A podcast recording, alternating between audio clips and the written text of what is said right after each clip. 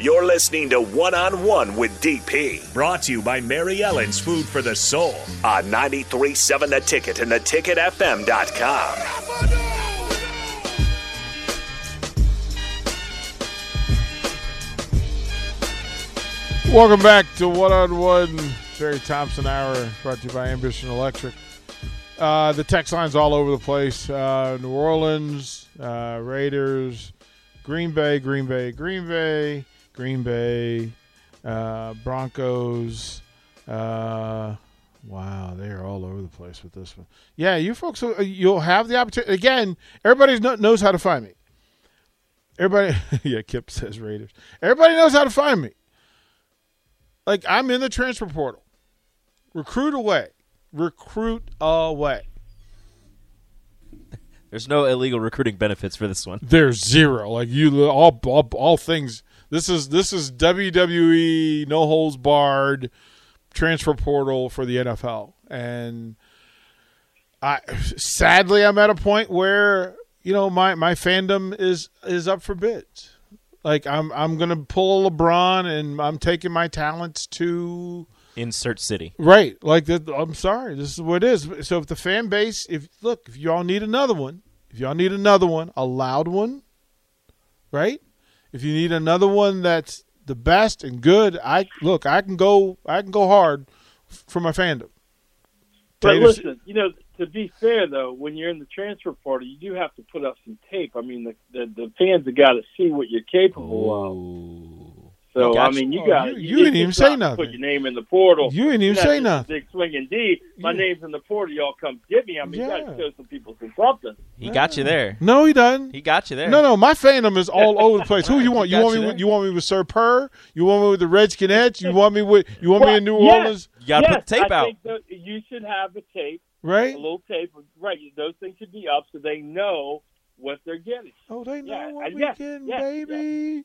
They know. They don't know.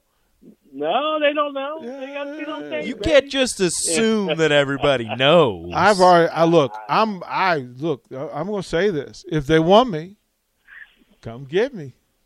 Okay, all right. That's all I'm going to say. Hey Barry, this was yesterday. Was one of those weird days where the NFL NFL shows its hands, right? And shows its hand.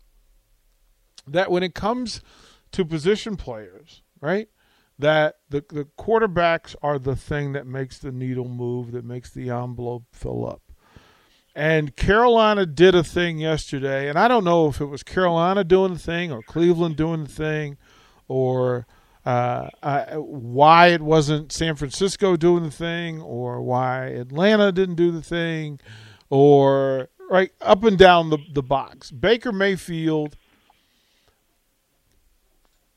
and the Whoa, agreement whoa, to- whoa! Stop, stop, stop. Baker Mayfield's alive. he's alive and He's alive. he's on a plane to Charlotte, North Carolina. I, I thought, I thought I saw him on a milk carton last week. He was. Baker Mayfield. He was, but they got him off the carton and sent him, shipped him to Charlotte. They found him in one of the bathrooms in the Cleveland Browns stadium. He Yeah. thought it was his house so, or something like so that. let me get this straight. The Panthers brought back. Uh, who is my guy? Sam Darnold was there. No, before him, they brought back my guy from uh, Patriots. He was there. Took him to Super Bowl. Who's my Oh, dude? Cam. Huh? Cam. They brought back Cam. Mm-hmm. No, they got Cam first, right? Yeah. Uh Then they went with Cam. huh. They got rid of Cam, Uh huh. and now they're getting Big, Big. Uh huh. Uh huh. Okay. All right. I, what happened to to the to the Browns where you you draft a guy number one and he takes you to the to the playoffs and gets you a win, and then you decide to just bury him for a dude who may never play a game for you, ever. Just, I don't know if that says more about Baker or more about the people that made the decisions. The only way we'll tell is if what Baker does with the Panthers. Because somebody in that equation is awful. He he's And gonna. you I have every. I mean, completely awful. Barry. I have every feeling that Baker Mayfield goes to Carolina and balls out. Balls out. Look, I'm I'm gonna say this. Then if if that happens, if that happens, Uh huh. then Cleveland is awful. Well, they are. They've Well, always been saying. awful. I'm just saying there's there's one or two things. Either Baker's awful or they're awful. So if he goes to Carolina and he balls out, then they're awful, right? Because they just made a, a just an unbelievably impossible to understand decision. Th- this now, is the, if they ball out and go to the Super Bowl, and Bake Bake you know falls off the cliff, then you kind of think, okay, they made the right decision, right? And then Bake Bake was awesome. Th- there But is little chance. I'm sorry. Go ahead. Go ahead. There's little chance that the Browns go to the Super Bowl because why? They've Well, never done it. They've never done it. They've never done it. know, They've never done it. I. It is way more likely that Baker Mayfield makes a playoff run before the Cleveland Browns do now. Right? That's a fair statement. Yeah, the only thing that gets me though is when you line up Cam Newton and Sam Darnold and Baker Mayfield, Uh huh. they don't look alike. So what were they doing with Cam? Is the same people that was pulling the trigger on, on Sam Darnold and Cam, same person that pulled the trigger on Baker? That's the part that I'm worried about. Well, that that's part of that's part of my issue with Carolina as an organization is that Matt Rhule. I, I have some belief in Matt Rhule. I'm just not sure that I have belief in, in David Tepper as the owner. Um, there are just too many stories from people that I, I believe in um, who tell me run. You know, when somebody tells you run, run away. Like just Yeah, yeah. like they did just telling you DP run. Like just run away Yeah. from whatever the whatever's happening here. But Baker at least allowed me to lean in for an afternoon to to have a quarterback with 92 TDs, 56 interceptions. Those those are numbers that matter. Right? That ratio Yeah. matters. Yeah. And to say that you've had three coaches in four years and still have managed to keep your sanity amongst chaos and nonsense, right? That I mean, he hasn't had a, he hadn't had the same playbook, same verbiage for for for for one of the four years that he's been in, in the NFL. Yeah. yeah. It'll be interesting. I mean, these storylines so so make the NFL because it is intriguing. I mean, you look about it and you go, you know, which is worse? You, you add to it what you just said, and and we know at the end of the day, like a ton of this,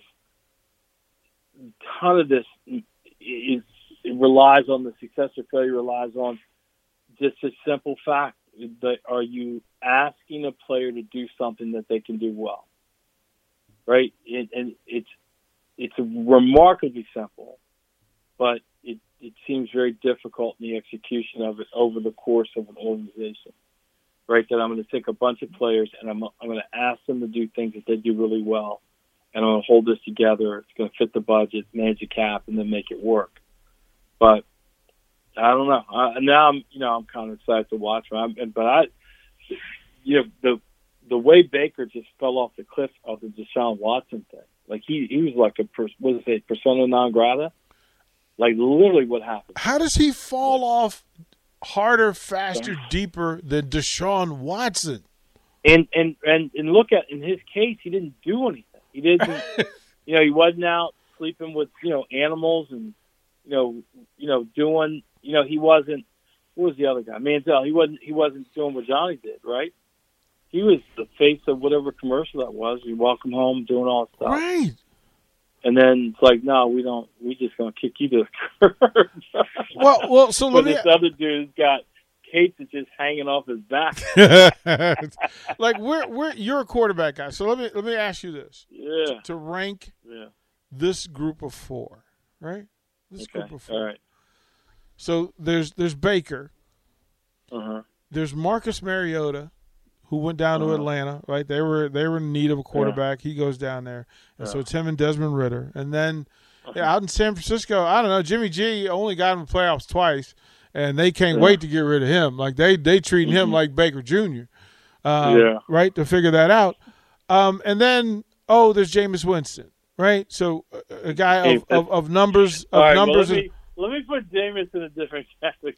I'm gonna put Jameis because anybody's been online. Jameis is extra. right? but the the first the first three, and I guess it does relate to Jameis. It's just exactly what I'm talking about.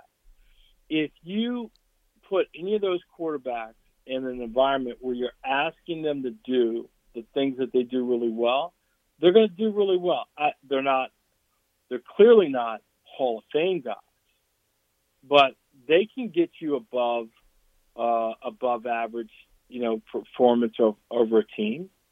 But by the same token, if you ask them to do things like they will, they will make you, they'll make your stomach hurt. now, Jimmy, they, they just will because, and it's not because they're bad human beings or bad quarterbacks. It's just like this, just a physical understanding that any quarterback out there, I don't care how good you think they are, there are limits to the things that they can do. They they don't do all things well. They do some things exceptionally well, mm-hmm. right? And so, at the core, the best ones are good people. Um, they're they're comfortable in all corners of the locker room. Mm-hmm. They are exceptional leaders in the sense of how they prepare and how they execute when it's time to execute. Now, how they do that, whether it's you know throwing short, throwing long, run around, that that all varies. Now, below that, you have guys that maybe don't prepare as well, or they prepare hard and it doesn't sink in the same way. Yeah. Uh, they do have physical capabilities, but there's limits. And so what happens, I think, a lot of times they get into these systems where the coach has a way of playing football, and they'll say, "Yeah, we'll come and take them." Somebody says, "Yeah, we can get them to do this," and that then the coaching starts to fall back on the things that they do, and then they start kind of blaming the quarterback. Well, he's not any good. Heinicke is a good example. The Yeah. guy that was with the Redskins, uh, the used to be the Commanders. Yeah.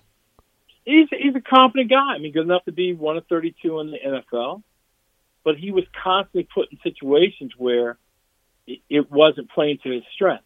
What you like about him is his competitiveness, his his fire. That those are leadership capabilities.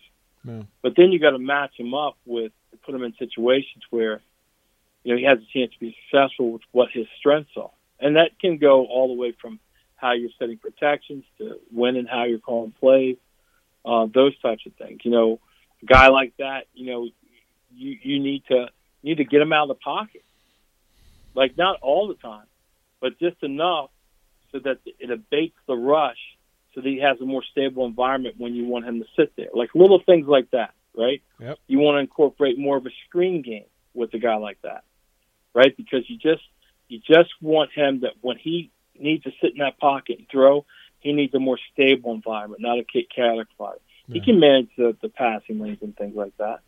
And it's just like little things like that that that go into to making these guys successful or not, and uh, or giving them a chance to be successful. Now, Jameis, Jameis is my boy. Did you see the latest workout that he had on? He's just, it's just so much, Barry. he It's- was laying on his back with this bar that looks like it's about 15 pounds. Yeah. and it looks like he has maybe another 20 pounds on each side. And he's on a, not, he's not, not an incline, he's on a decline kind of. And the bar is floppy. And he's jerking the bar up and down, and the barbells are like, like waving like, like, James, what are we doing? What are we He he is some kind of special. I'm just going to say it. That's been, but that's been that's been the whole thing. Is that l- listen, even in 2022, the NFL does not have quarterback selection as a science. It just doesn't, Mm. and that's just what it showed uh, yesterday as well. So we'll throw the break. We'll come back. We'll close out uh, this hour with Barry Thompson. He'll tell us what he's cooking, what we're eating, and uh, what we're doing in life. We'll figure all that out when we come back to one on one. Watch live on Facebook, YouTube, or Twitch. You're listening to One on One with DP on 93.7 The Ticket and theticketfm.com.